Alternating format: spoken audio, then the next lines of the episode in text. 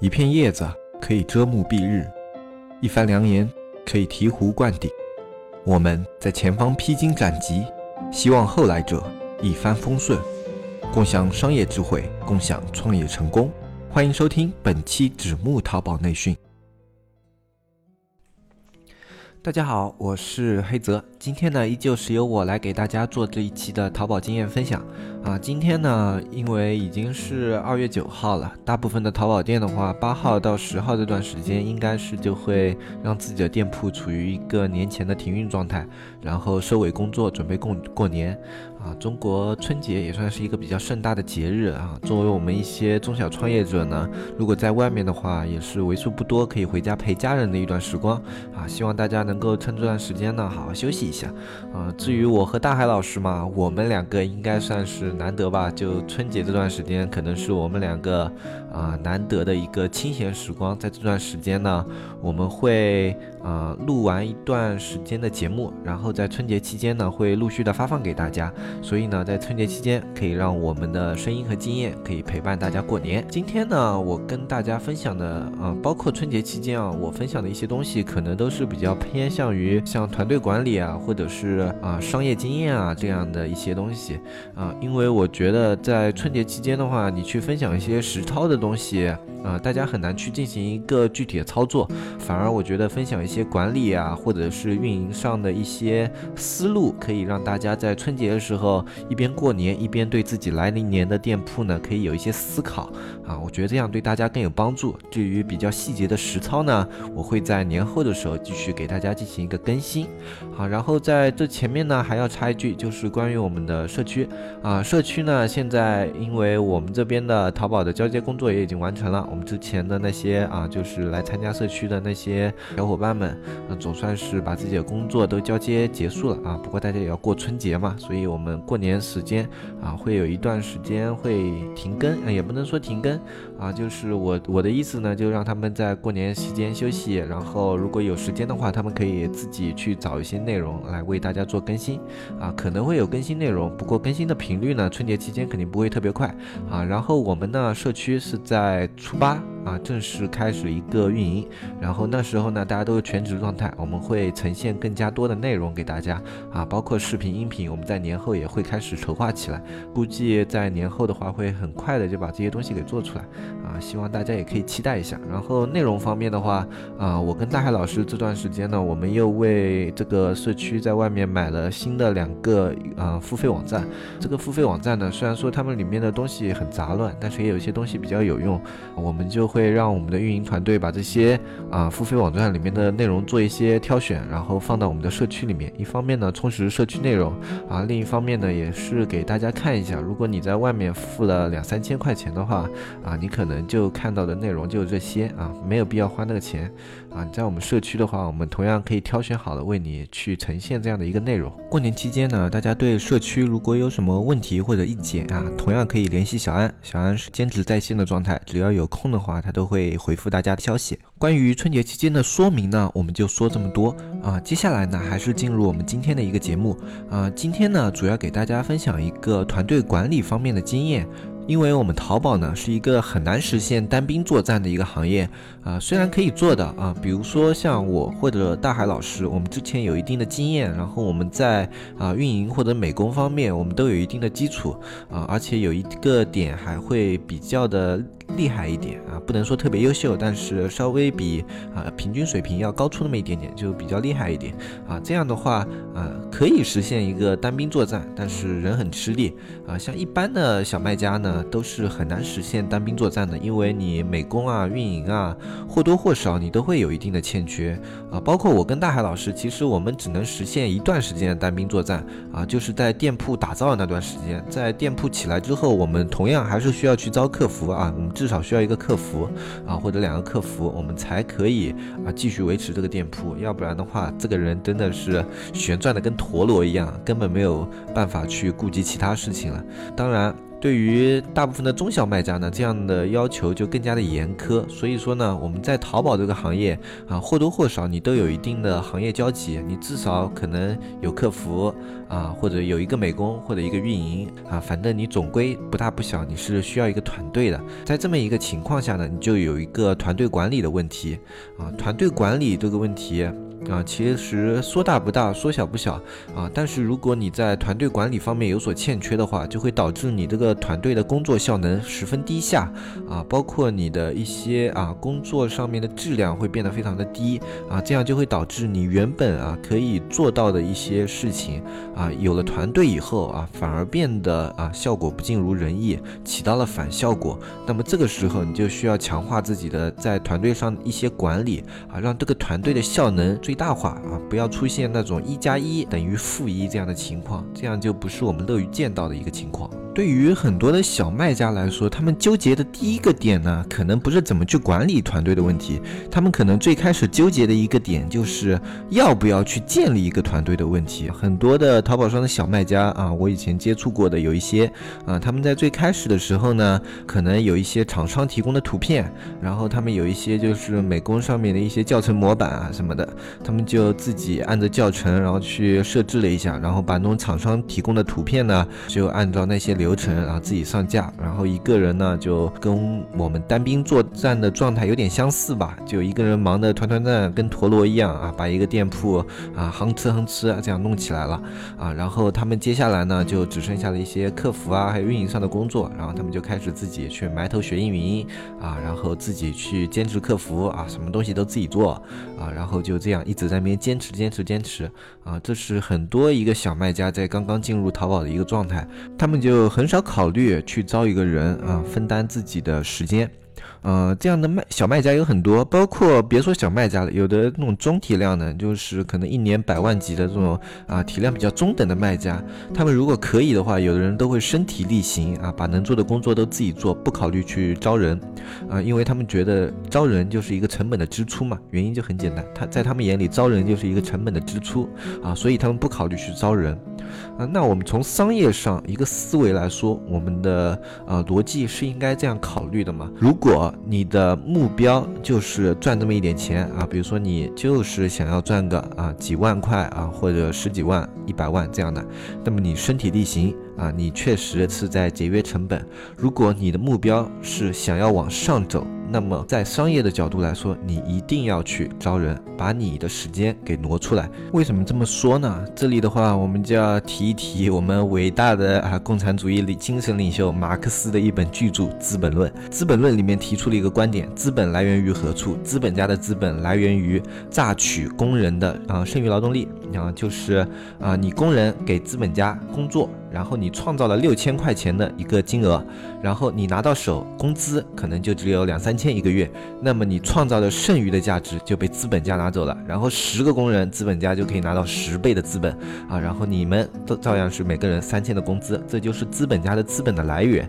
啊。也就是说，只要你是在工作的岗位上，你去创造价值，你永远比你所得的。要少创造了六千块钱，你就只能拿三千块钱；你创造了两万块钱，你就只能拿一万块钱。除非你的老板是个傻子啊，你给他创造了啊三千块利润，他要给你每个月六千块，这样的老板可能天下不多见吧？啊，敢这样做的人，应该坟头草都有两三米高了。经过这么一个公式以后啊，我们再来看，你如果去做淘宝的话啊，你所有的事情都自己做，包括你的打包啊、你的客服啊、你的运营、你的美工，你都自己做，那么就是你的付出价值等。等于你的劳动价值，就是你创造了一万的价值，你拿到了一万的价值，啊，你就永远是你干多少拿多少，就跟农民伯伯一样，啊，你所有的付出就是一比一的一个回报，啊，这样的话就是非常的累，跟搬砖啊，搬砖还是剩余劳动价值啊，就跟种地一样，啊，你在辛苦的耕耘啊，一分耕耘，然后等到晚上的时候一分收获啊，卖一个货就赚那么一分钱，在这种情况下，你如果没有自身这个工作能力的。一个爆发性的增长，你就很难实现你收入的一个爆发式的一个阶梯式的向上走。如果你的目标呢是做一个成功的生意人，或者是做一个企业家，那你这种做法就绝对是错误的。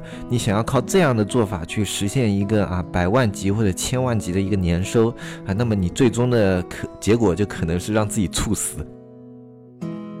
由黑泽和大海筹划建立的社区纸木见闻已经内测上线了。对社区感兴趣的朋友，可以搜索节目简介里的微信“纸木电商”的全拼，添加我们客服小安的微信，小安会给大家介绍一下我们的社区。社区的内容，我们目前包括电商运营、视觉美工、商业逻辑以及电商新闻。对社区有意见和建议的朋友，也可以反馈给小安。纸木社区期待您的加入，与您共同成长。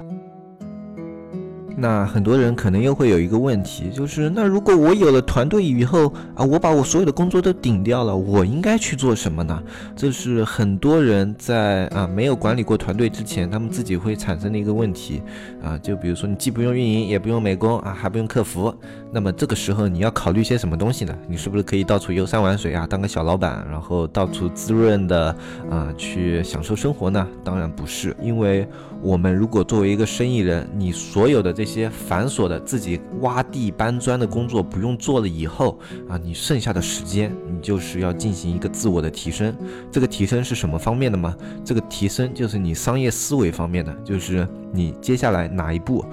靠哪一个方面你去实现这个收入的增长？你就用淘宝来举例子吧。你在做淘宝啊，你现在这个淘宝是一个什么样的状态啊？然后你如果呃有了时间以后，你就可以花费更多的时间去考虑、去学习啊，怎么样让自己的淘宝去进入到下一个阶段，实现下一个收入的阶梯。同时，你还要考虑怎么发挥你手下的这些人员的一个能力啊，不至于让他们一起工作比你一个人的工作效率还要低啊，因为你的人更多了，你能实现的东西应该更多，质量应该更好啊。比如你原本一天你可能要花三分之一的时间在美工，三分之一的时间在运营，还有三分之一的时间在客服。现在你有了一个美工、一个运营、一个客服，他们是不是应该在一天的工作效率就赶上你三天的工作效率？这样才是合理的。对不对啊？哪怕就是他们不是自己的店，所以工作稍微不上心一点啊，那么至少他们要三个人完成你两倍的工作效率啊，这样才是比较合理的啊。这样的话，他们就理应应该由三个人啊，你招了三个人的情况下，你的营业额可以翻两倍啊。我们这样算吧，如果你一个人的时候，你创造了一个一万的利润。然后你招了三个人，分担掉了你的工作啊，然后他们可以把你的营业额翻一倍，那就是两万。然后你把其中的九千给他们作为工资，那么你是不是啊赚了一万一？就是你用了三个人以后啊，你还多赚了一千块钱，这样就是我们实现了一个剩余劳动价值的一个剥削啊，这样你就开始啊向成功的资本家走近了一步。当然，组建团队的意义远远不止在于此。我们之前也说了，组建团队还有一个作用，就是买出了你自己的时间啊，这个时间你要去。进行一个自我的提升啊，这里的自我提升呢，我不是说你可以去啊学美工啊，或者是去学一些比较细琐的东西啊，去提升这些工作技能方面的啊。你如果作为一个商人的话，你要知道你现在时间是自己花钱买过来的，那么你这个时间你就要想办法把它如何变得更有钱。如果你去提升自己的工作技能的话啊，你是可以让自己的原本的时间开始变得值钱啊，但是它的提升是有限的啊。你从商业的角角度去考虑的话，那么你更多的应该考虑的是战略方面的一些东西啊，比如说你现在这个淘宝店铺处于现在怎么样一个状态？你有了更多的时间去宏观的看这个店铺啊，你有了更多的一个精力去研究你这个店铺现在问题出在哪里，像产品啊，或者说像啊你的供应链这样的东西出现了问题啊，你原本的话可能无暇顾及，因为你所有时间都花在了啊就是打包啊、工作客服啊这些上面啊，但是。你现在有时间了，你就可以去处理这些问题啊！这些问题的每一个环节，它都有它的商业价值所在。你能去处理掉一个问题，它能够给你带来一个商业价值的提升啊，那么你就是把你的时间花在这些上面啊，它就会变得更加的有意义。因为这些方面的一些问题的解决啊，以及这些方面的一些问题的改善啊，它都可以给你带来的价值是远比你在办公室里面啊，就是去什么做一个页面啊，或者是。猛的上新啊，这样的效果是要更好的。嗯，我前面这样子说可能会有一些的笼统啊，我们再举一个更加直观的例子吧。就比如说你作为一个单兵作战的人，你原本有能力做出一个啊单坑产出一个一万的一个品，然后它可以给你带来五千的利润，对吧？啊，那么在你有了时间以后，就你所有的工作都已经交给其他人了。你原本你打造了这么一个品以后，你就要开始忙于发货，忙于客服，你就没有时间去打造第二个品。现在你有时间了，那么你是不是可以去打造第二个品，并且打造第二个品的时候，你有三个人在协助你，你的效率会更高。可能你本来一个月打造了一个品，你现在只要啊十五个十五天或者二十天，你就可以打造第二个品啊。我们都知道，淘宝它是以一个。啊，就是单品来成就你的店铺的，就是呃，很少有那个整个店铺所有品都在卖的，基本上就是什么一两个爆款啊，或者是几个小爆款啊这样子的，然后去带动整个店铺。那么当你有时间了以后，你在做完一个小爆款的时候，你就有更多时间去推下一个小爆款，然后推完第二个小爆款，你有更多时间去推第三个小爆款。然后在这个过程中啊，可能你需要的一个人员上的增长是客服方面的，就是你需要更多人去回单子啊，然后你。你可能创造了第二波价值的时候，你仅多出的一个付出就是你要多招一个客服。那么你从第二个品里面分到的红利是不是更多？因为你的工资付出是不会变的嘛，就你招的第一批招的那些人就还是那些人，然后第二批你就多招了一个客服，然后一个客服可能就只多了三千块钱，然后你多了整整多了一个品的红利，然后你在打造第三个品的时候，你又只多了一个客服，然后你又多了整整一个品的红利，在这么一个循环的过程下，如果你能够去推动你这个店里有更多的一个品的打造，或者说你把一个品拉升到了一个更高的一个层级，那那么你创造价值就更多，你自己拿到的钱就更多，是不是比你原来闷头去发货啊，去做客服这样的一个效率要高很多？而且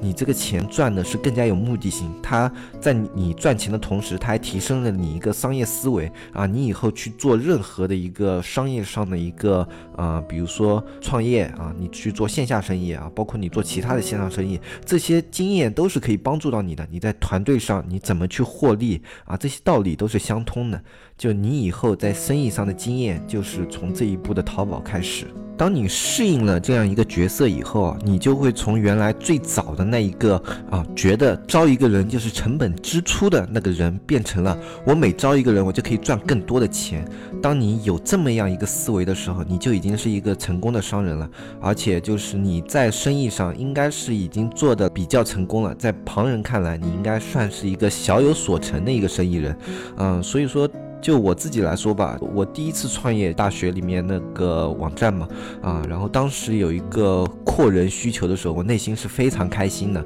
啊，因为我不会觉得多来一些人，我就要多分一些工资。我当时的感觉就是，哇，这我一定要招人，因为不招人的话，我已经来不及了，我做不掉这么多单子。就我如果再不来人的话，我就消化不掉这些单子，这对我来说都是一个生意上的损失。所以说，一个健康的生意人的思维，他是乐于看到招人。人，而不是不想招人。如果你还是处在一个啊不想招人或者不能招人的阶段，就表明你现在这个店铺啊是存在比较大的问题的。嗯，就或者就你还没有找到你在盈利上面的一些方法。因为如果你有了一个盈利上的方法，你自己一个人做和三个人做是一模一样的。啊，就是你只需要去管理好他们，协调好他们的工作就可以了。本来的话，今天是要跟大家说怎么去协调你接下来去做这些工作的，但是我看了一下这一期的时间啊，已经快到了。那么这个内容的话，我们就放到下一期去说啊。我们下一期就来说一下啊，怎么样去管理团队上的一些问题。因为关于建团队这个需求的话，以前就有很多小卖家，就我向他们提出一个去建团队的一个建议，都被他们给否决了。就或者是因为他们现在经营状况不善啊，或者是因为他们觉得有这么一个成本支出，他们全都否决了。我觉得这对于小卖家来说是一个比较严重的问题，所以我今天会花比较多的一个唇舌来跟大家说这么一个事情。我觉得现在听节目的各位也可以在过年这段时间好好考虑一下这方面的一个问题，就你自己有没有一个建团队方面的问题啊？就你建团队限制你的瓶颈是什么呢？是你现在店铺没有盈利，还是啊？就是你本身觉得就是来人了以后，你没有办法让他们创造更多的价值，啊，如果只是因为你招了人以后没法让他们创造更多的价值，那么我觉得你就应该给你自己的思维再做进一步的提升，就是啊，为什么你觉得招了人以后他们反而创造不出价值来呢？嗯，我希望明年的话可以看到我们这个啊社区啊，或者我们的听众朋友里面有一个就可能自己原本哼哧哼哧埋头苦干的小卖家，后来告诉我建了一个小团队，然后现在生意越做越好。啊，我可能比较乐于去听到这样的声音。啊，我也希望我这样的建议可以给你们一些启发，给你们一些思路啊，然后让你们在这个建团队上面的这些啊思维或者说固有的一些想法。可以进行一些改善，不是说就是嗯，大家就是想要自己去啊独当一面，承包所有工作啊，这样的做法不好。只是说，如果你是啊有一个远大理想啊。或也不能说远大理想吧，就是你有一个作为生意人的这么一个雄心壮志的话，啊，那么我觉得你就一定要去涉猎团队这一块的东西，呃，哪怕你现在条件不允许，你现在还没有盈利，啊，当你能够首先第一步嘛，就自己做生意做盈利之后，我还是希望啊，你们能够去尝试一下团队这方面的东西，嗯，我相信只要做的成功的话，他们会给你们意外之喜。嗯，好了，那么我觉得今天这一期的标题也应该从啊如何去管理自己的团队变为了啊我们应不应该去建立一个团队。这一期节目的话，我们就先说到这里吧。我是黑泽，我们下期再见，拜拜拜拜拜拜。